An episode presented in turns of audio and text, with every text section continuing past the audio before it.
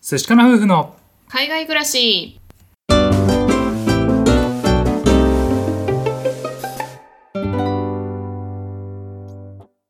こんにちは寿司かな夫婦のカンナですあつしですこのチャンネルでは私たち夫婦のこと海外生活のことについて2人で配信しています、はいいつも聞いてくださってありがとうございますありがとうございます今日はですね面接落ちましたということでね あのお話をしていきたいなと思います あの面接落ちたテンションで喋ってないんだけれども、んねえ、まあ、面接っていうのは就活のねあそうだねはいうんでこの間ですね、まあ、あの面接行ってきましたみたいな話をしまして、うんね、でそれで、まあね、あの恥ずかしながら「いやもう決まったでしょ」みたいなことをね言ったんですけれど もなんとその結果が先日来まして、うんえー落ちましたダメだったんだよね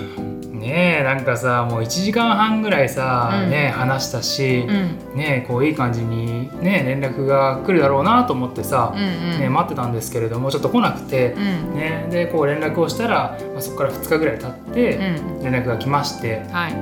でねどういう連絡だったかっていうとメールが来たんだよねう、んであなたの姿勢とか情熱はすごく感じてましたと、うんうんただ多分あなたじゃないみたいなことが書いてあっポジション的にね当てはまらなかったのかなっていうねてそうだねうんまあだからなんだろうねまあやっぱりさそのマッチングはさなあのお互いがねあのいいかどうかっていうところもあるけれどもうんその人同士がさ好きかどうかみたいなのとは別にさ、うんやっぱり能力的に、うんね会社の求めてるものにフィットするかっていうところで多分今回ねあの落とされちゃったんじゃないのかなと思うんだよね。そうだねうんまあ、やっぱり理由を考えてみるといくつかね質問を受けた中でうん答えられないところもあったし、なるほどうんまあ、そのところでね、まあ、やっぱり自分のそのポジションに対する理解っていうのが足りてないなっていうのがね向こうにも伝わってしまったし、うんあの向こうはもうちょっとね経験のある人をもともと募集してたっていうのもあったのでう、んうんちょっとねマッチしなかったのかなということでね、えー残念ながら前回の面接はうまくいきませんでしたはいと。はいまあ就活を始めてみてしばらく経ってみたけどどうそうだね、まあ、あの前職を離れてから、まあ、引っ越ししたりとかね、うあとはそのオンラインの勉強をやっていたりだとか、うんまあ、そういうのでね結構間が空いた上であの面接をし始めてねちょうどもう1ヶ月ぐらい経つのかな、うんううんんで、まあ、最初はね、まあ、やっぱりのんびりしてたというか、うんうんまあ、あのある意味こうエンジョイしてたというかね、うんうん、そういう感じだったんですけれどもあらかたあの、まあ、ちゃんと応募もし始めてでこうしたらいいかなっていうことで、まあ、あの改良とかもしていった中で、うんでこの間初めて面接に行ってでなんか自分としてはね手応えがあった中で落とされたっていうのもあったりとかしてう、んうん、正直にね言うとまあ焦りというか、うんうん、その働いてないことへのストレスっていうことっていうのがねあの思ったよりも大きくて、うんそれにびっくりしてるっていうのが正直なとこかな。なるほどねうんまああんまり言うほど私には見えてないんだけれあども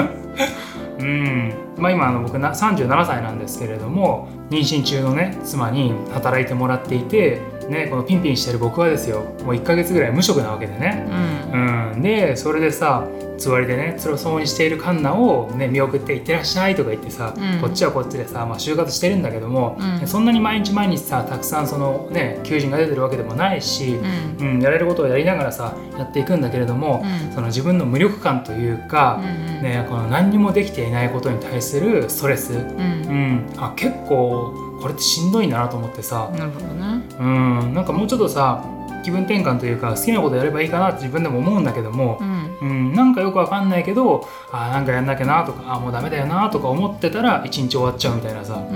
んうんまあ、気分転換もねしようと思って毎日エクササイズしたりとかさ、うなんんかそういうことをやってるんですけれどももしねそれがなかったら多分もっと落ち込んでたと思うんだよね。そうだねうん、なのでこの就活とか仕事が決まらないストレスっていうのは、まあ、やっぱ大きいなと思うし、うんまあ、できればねその仕事が自分がある状態で、まあ、転職活動をしてうまくねこう切り替えられるっていうのが本当は理想的だったなって今でも思うね。なるほどうんまあ、ただですね、まあ、あのこのストレスとかあの焦りっていうものもですね、まあ、いい経験だなっていうふうにも思うようにしているしあとはね自分が今何をしてるかっていうのを自分でちゃんと理解しているのでうんあの自分で自分に「いや焦っちゃダメだよ」というのをねこう語りかけるというか、ううんん、そういうのも大事にしていてで、ね、どういうことかっていうと今まで僕やっていた仕事っていうのはですねまあ楽しんでね働けてたんですけれどももっと自分でね違うことやってみたいとか、うんあの自分が将来的に長い目で見て、ね、自分がもっといいところに行きたいんだっていうのをねなんかそういう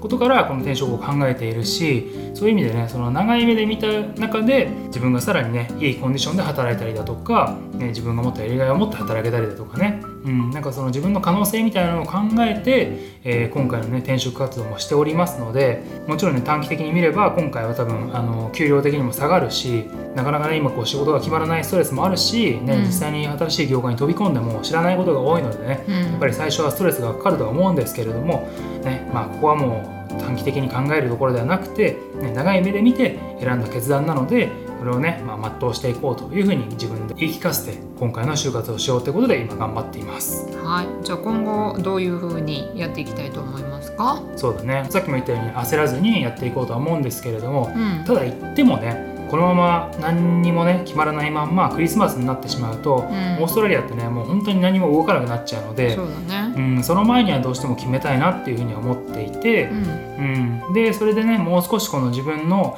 探しているポジションっていうところを広げて、うん、あとはその自分の持っている能力っていうものも活かせる仕事っていうのも含めてね、ううんん、考えていきたいかなというふうには思っていてどういうことかっていうと自分の特徴の一つとしてはあの日本語がね流暢に話せるし日本での仕事の経験もあるので、うん、そういったものをねあのオーストラリアの企業で日本語をね求めている企業とかうんっていうものも、まあ、ちょっとねあの考えながら就活をしていきたいなというふうには思っていて、うんうん、なので、まあね、さっき言った長期的な目標から見るとね少し、まあ、ルートがね最短距離ではなく回り道にはなるんだけれども、うんまあ、とにかくね自分のできることをやりながら長期的な目標に向かっていきたいなとは思っているので、うんまあ、そのちょっと幅を広げて就活もしていきたいと思うし、まあ、そんな中でね、えー実はですね今週の金曜日に、えー面接が1個入っているのともう1個もですねもしかしたら面接までいけるんじゃないかっていうのが今ちょっとありますので、うんうん、それをね、えーやってみてでもしねいい返事がもらえればそこで働きたいなと思うし、ううんん、もしね残念ながらうまくいかなかった時にはですねえーまた引き続き、うん、やっていきたいなというふうには思っております。はいまあね諦めなければいつかは叶うと思うのでうん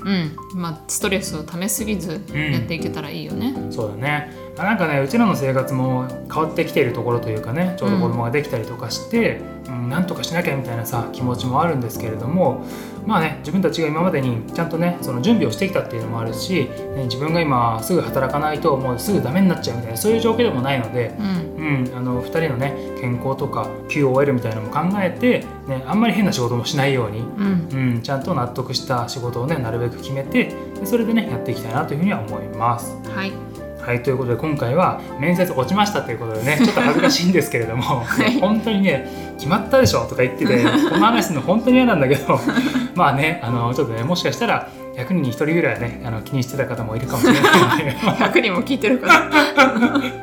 えー話をしてみました。はいね、あの37歳でね無職ってことでちょっと大丈夫かなっていういうふうに思う人もいるとは思うんですけれども、うんまあねあの人生長いですしこういう時もありかなというふうにねあの思ってこういう時の気持ちも残してみたいなと思ってお話をしていますし、ね、あのどなたかの参考になればね嬉しいななんて思いますのでもしよかったらですねあのコメントいただけると嬉しいですはいはいこのお話が良かったという方よろしければチャンネルのフォローをお願いいたしますまた概要欄からお便りを送っていただけますご質問ご感想応援ございましたらぜひ送ってくださいお待ちしておりますはいでは最後まで聞いてくださってありがとうございましたまた次回お会いしましょう明日は晴れかな寿司かなバイバイバイバイ